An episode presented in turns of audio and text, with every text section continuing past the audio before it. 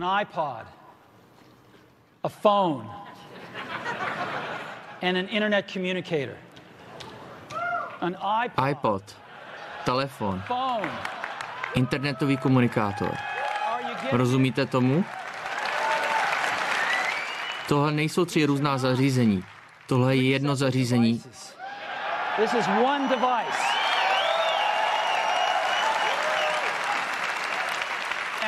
A říkáme tomu iPhone. iPhone.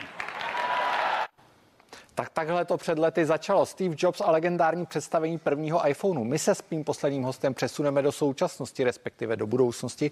Ve studiu je Petr Mára, publicista a popularizátor technologií. Petře, dobrý večer. Dobrý večer, díky za pozvání. Už jsme asi nemohli vybrat kultovnější oznámení, možná, kdybych to nazval tiskovou konferenci, tak možná ani tiskovou konferenci. Eh, Byla to vývojářská konference, pokud se to tak myslím. Byla to vývojářská konference v červnu, tady to bylo prostě fakt jako uvedení nových Apple Uvedení produktů. Nových produktů. Dnes Apple představil další iPhone, mm-hmm. který nese označení 13, což už je skutečně velký pokrok od toho vystoupení Steva Jobse. Je to pořád tak revoluční zařízení, jako to bylo na začátku?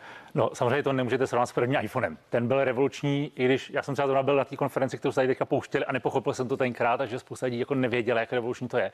Teďka, když to srovnáte s 12, s 11, tak to samozřejmě už není taková revoluce jako dřív. Dostali jsme se do fáze, kdy iPhone je prostě iPhone a víte, co od něj máte očekávat.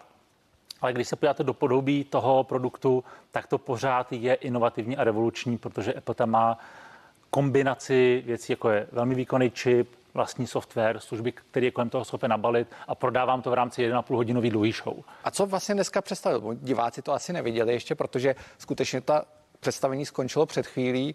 Tak co je v tom dnešním iPhoneu 13 tak speciální? Eh, Ten iPhone 13 má takový to každoroční vylepšení, že je to nejlepší iPhone, to znamená má lepší kameru, má vyšší výkon, ale to, co je tam nejzajímavější, je vlastně ten čip, který je vevnitř, který jsou schopni každý rok upgradeovat a to, co kolem něj dělají, je v podstatě forma strojového učení nebo umělé inteligence. Takže jste dneska schopni opravdu dělat takovou fotku, která s klasickou fotografií už nemá nic společného. To je prostě computational fotografie, to je počítačová fotografie, kdy přestože máte špatné podmínky, máte velmi malý čip, velmi malý objektiv, tak uděláte vlastně hezkou fotku, kterou jste před pár lety udělal s profesionální zrcadlovkou. A to je to famózní, jako co v tom, co v tom produktu je. Eh, Apple představuje kromě iPhoneu, iPady, sluchátka a spoustu dalších zařízení. Eh, Nicméně to, co vždycky se mezi fanoušky značky a fanoušky operačního systému Android třeba, nebo odpůrci Apple, taky existují poměrně radikální. Eh, Vede se debata, jestli ta firma je pořád stejná, jako byla v době, kdy ji vedl Steve Jobs. Um, Vy, vy jste tam dlouho s nimi spolupracujete, tak to můžete Určitě, posoudit. u- určitě jako není stejná, nemůže být stejná. Pokud tam máte člověka, který tu firmu založil a táhnul v té době od roku řekněme 2000 a pod, pod tu jednu dekádu ji dostal ze situace, kdy ta firma krachovala do fáze, kdy prezentoval iPhone a v podstatě změnil svět, tak samozřejmě jiný CEO se jinak otiskne do té společnosti. Tim Cook eh, je CEO, který je teďka 10 let u, u vedení, eh, u vedení Apple. A vlastně uh, zatímco Jobs byl ten člověk, který si reálně šel na ty produkty a definoval, řekněme, to DNA té společnosti, nebo jak nad produkty přemýšlet, jak přemýšlet nad marketingem, jak oslovit svý zákazníky, tak Cook spíš vzal to, co Jobs vymyslel a jakoby opečovává to, protože on sám není samozřejmě jako inženýr, ne, nemá, nemůže přijít a eh, těm lidem říct, tady ten produkt se udělají špatně, jako to udělal Jobs, ale je schopen hlídat ten tým, dávat mu prostor pro to, aby vlastně to, co Jobs vymyslel, dál rozvíjel. A to, co je strašně důležité třeba u Kuka, řada lidí si řekne, Tim Cook je takový jako nudný CEO, prostě není moc vidět, nemá, nechci říkat, že nemá vlastní názory, ale neprezentuje tolik, tak vlastně neuvěřitelně, jak byl schopen tu loď převzít po Jobsovi a nepotopit jí.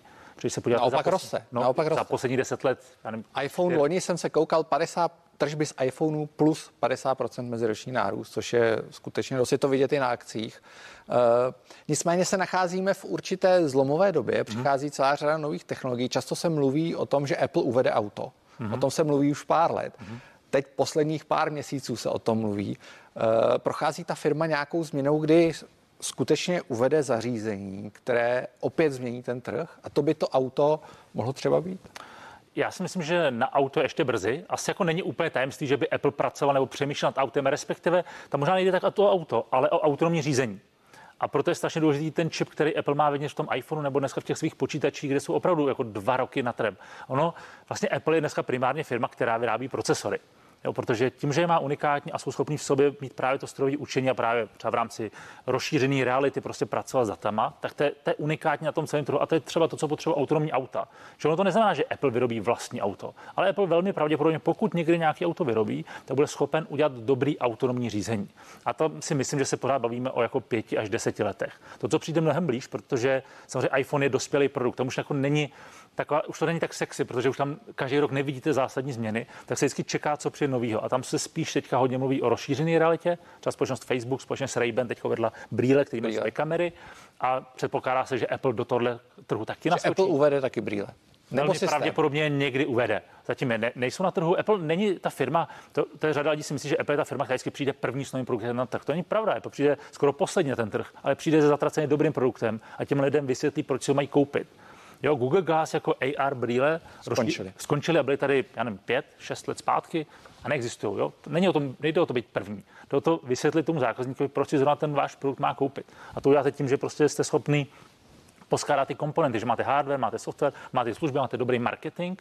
Prostě jste schopný v těch lidech zbudit touhu po tom, aby ten produkt chtěli. Ty brýle byly představené taky dneska, no minimálně nějaké reklamy, to jsem viděl, hmm. pár dnů zpátky. Ta cena je poměrně přívětivá. Myslím, že ji tady asi můžeme říct, protože se uh, ještě neprodávají v Česku a ještě asi nějaký čas nebudou, nevím. Uh, vyrobila je ve spolupráci s Facebookem. Mm-hmm. Já se nechci ptát na brýle, ale ta spolupráce s Facebookem, objevila se kritika, že skutečně jako dát Facebooku brýle je poněkud rizikové, že už uh, je tam velká invaze do soukromí. Apple oznámil, že by mohl kontrolovat fotografie uživatelů mm-hmm. kvůli dětské pornografii. Mm-hmm. A nestalo se to. Eh, je to zároveň firma, která říká, že ta ochrana toho soukromí je eh, opravdu na výši. Jak to spolu souvisí? Proč se Apple rozhodl o to kroku nakonec ustoupit? Nebo jak se to eh, vy vykládá? Jo. Um, za mě Apple opravdu jako hodnotu má soukromí. Opravdu vnímá jako iPhone jako produkt, který je váš, do kterého by neměl někdo zvenku zaslat, aby byste nad ním měl přemýšlet. Aspoň takhle to, to doteďka bylo. To přesně, co popisujete, je situace, kdy to zařízení by mělo být schopný takzvaně on-device, čili samo o sobě, najít pornografii, dětskou pornografii a reportovat ji. Což samozřejmě spousta uživatelů jako najednou to vnímá jako, to je přece ale zásah do mého soukromí. Samozřejmě ta fotografie tam nemá být, ale je to najednou už jako, že za, vás zařízení monitoruje. A myslím si, že Apple s dobrým úmyslem zjistil, že ten trh to nechce a zareagoval to tím způsobem, že tady tu funkcionalitu stáhnul, respektive ona byla v beta verzi, ona nikdy nebyla uvedená na trh, ale bylo to něco, na čem Apple přemýšlel. Jo. Čili spíš se vrátil k té původní hodnotě, váš iPhone je váš produkt a vy si s ním dějte, co chcete. Což je vědět na tom, že třeba nemá přístup k tomu iPhoneu vzdáleně. Právě si pamatujete takovou situaci, kdy FBI našlo na místě činu iPhone, Apple nebyl schopen otevřít. Žádalo. Přesně. A vlastně dneska už to Apple udělal tak, aby se to zařízení nemohl dostat. To, ta funkcionalita, o které tady mluvíte, by ani nebylo, že by Apple vzdáleně byl schopen tu věc monitorovat, a to zařízení by vlastně pracovalo samo v rámci nějaké jako umělé inteligence. Samozřejmě tady to se vůbec netýká iCloudu nebo cloudu obecně, který je samozřejmě velmi intenzivně monitorovan. Proto třeba právě Facebook, který pracuje za v cloudy, ke kterému Facebook, ale samozřejmě eventuálně Apple, Microsoft a další, další firmy mají přístup. Jo. Ale to zařízení by mělo zůstat u uživatele a doufejme, že to tak zůstane i do budoucnosti. Nebo pro mě třeba jako pro uživatele je to docela důležitý faktor, jak k tomu zařízení přistupuji. Chci, aby můj iPhone byl můj iPhone, ne někoho. Čipy. Hmm. Často se mluví o čipech. Eh, my vidíme i na těch dodávkách nedostatek čipů, automobilky nevyrábí, ale řada i výrobců spotřební elektroniky nevyrábí. U Apple zatím ty výpadky, alespoň já jsem si nikdy nevšiml, že by k ním docházelo.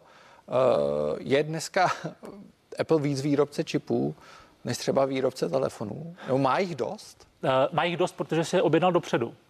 Jednoduchý, prostě si vybukoval asi 80% kapacity trhu této planety. Tím pádem má dost čipů pro sebe a takže jenom čipy má jenom Apple v podstatě. Uh, nechci to tahle jako zjednodušovat, ale Apple je schopen velmi dobře logisticky plánovat, kolik lidí bude chtít koupit nový iPhone, kolik lidí bude chtít koupit nový MacBook, tak si prostě zabukují továrny na měsíce, roky dopředu, aby byli schopni tu poptávku uspokojit. Jo, tím pádem, eh, pokud tam bude nějaký propad, tak pravděpodobně velmi malý, ale nebude to o tom, že byste si za týden objednal iPhone a přijde vám za 4 měsíce.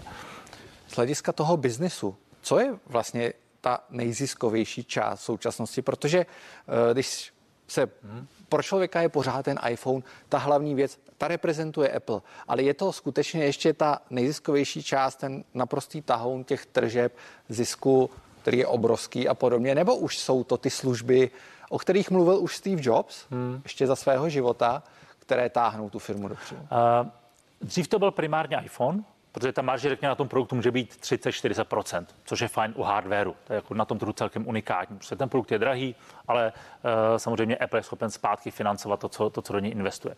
Poslední roky se mění chování zákazníků, že už nekupují každý rok nový iPhone, ale ty zařízení zůstávají 3-4 roky, protože tam mají zpětně operační systém a tak dále. A Apple se tím pádem rozšířil víc na služby. Či už se nedá říct, že by byl jenom iPhone, a je to fakt kombinace toho, kdy vy máte iPhone, platíte si za cloud, platíte si za hudbu, platíte si za Apple TV Plus, za, za filmy a už to je jako Apple mixuje dohromady, takže velmi pravděpodobně, nemám teďka to hlavě ty data, abych jako, uh, vám netvrdil, že tak je nebo není, ale už je ten mix mnohem jako víc rozmělněný a Apple ví, že toho zákazníka mu jednou za čtyři roky prodá iPhone, ale je schopen vydělat ty peníze na těch okolních službách. Proto tak jako rozšíří ekosystém, proto vám prodá iPhone a pak vám prodá sluchátka. Jo, a vy ještě potřebujete hodinky a počítač máte a vlastně rozšiřuje jenom eh, tu záchranu těch uživatelů. Jsou ty hodinky, o kterých se taky často mluvilo, eh, ty sluchátka, o kterých se občas mluví, těch je několik druhů. Jsou tyhle zařízení srovnatelně úspěšný, jako je ten iPhone? Jsou.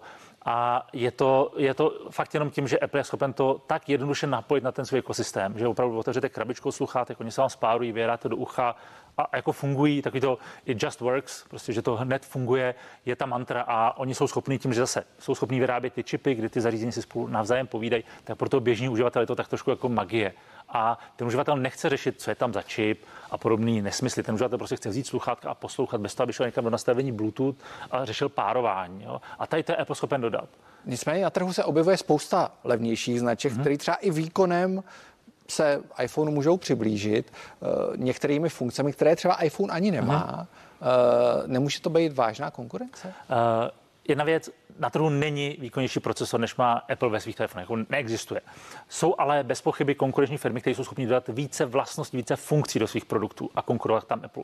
A tam jde to fakt o to, na jakého zákazníka mluvíte. Pokud mluvíte na zákazníka, který je, řekněme, cenově senzitivní, a pro ně je důležité jako mít co nejvíc funkcí, tak určitě najde alternativu na Androidu, která mu dodá více funkcionalit. Pokud uživatele, který neřeší primárně technologie, ale chce ji používat, tak velmi pravděpodobně skončí u iPhoneu právě díky té jednoduchosti a provázanosti.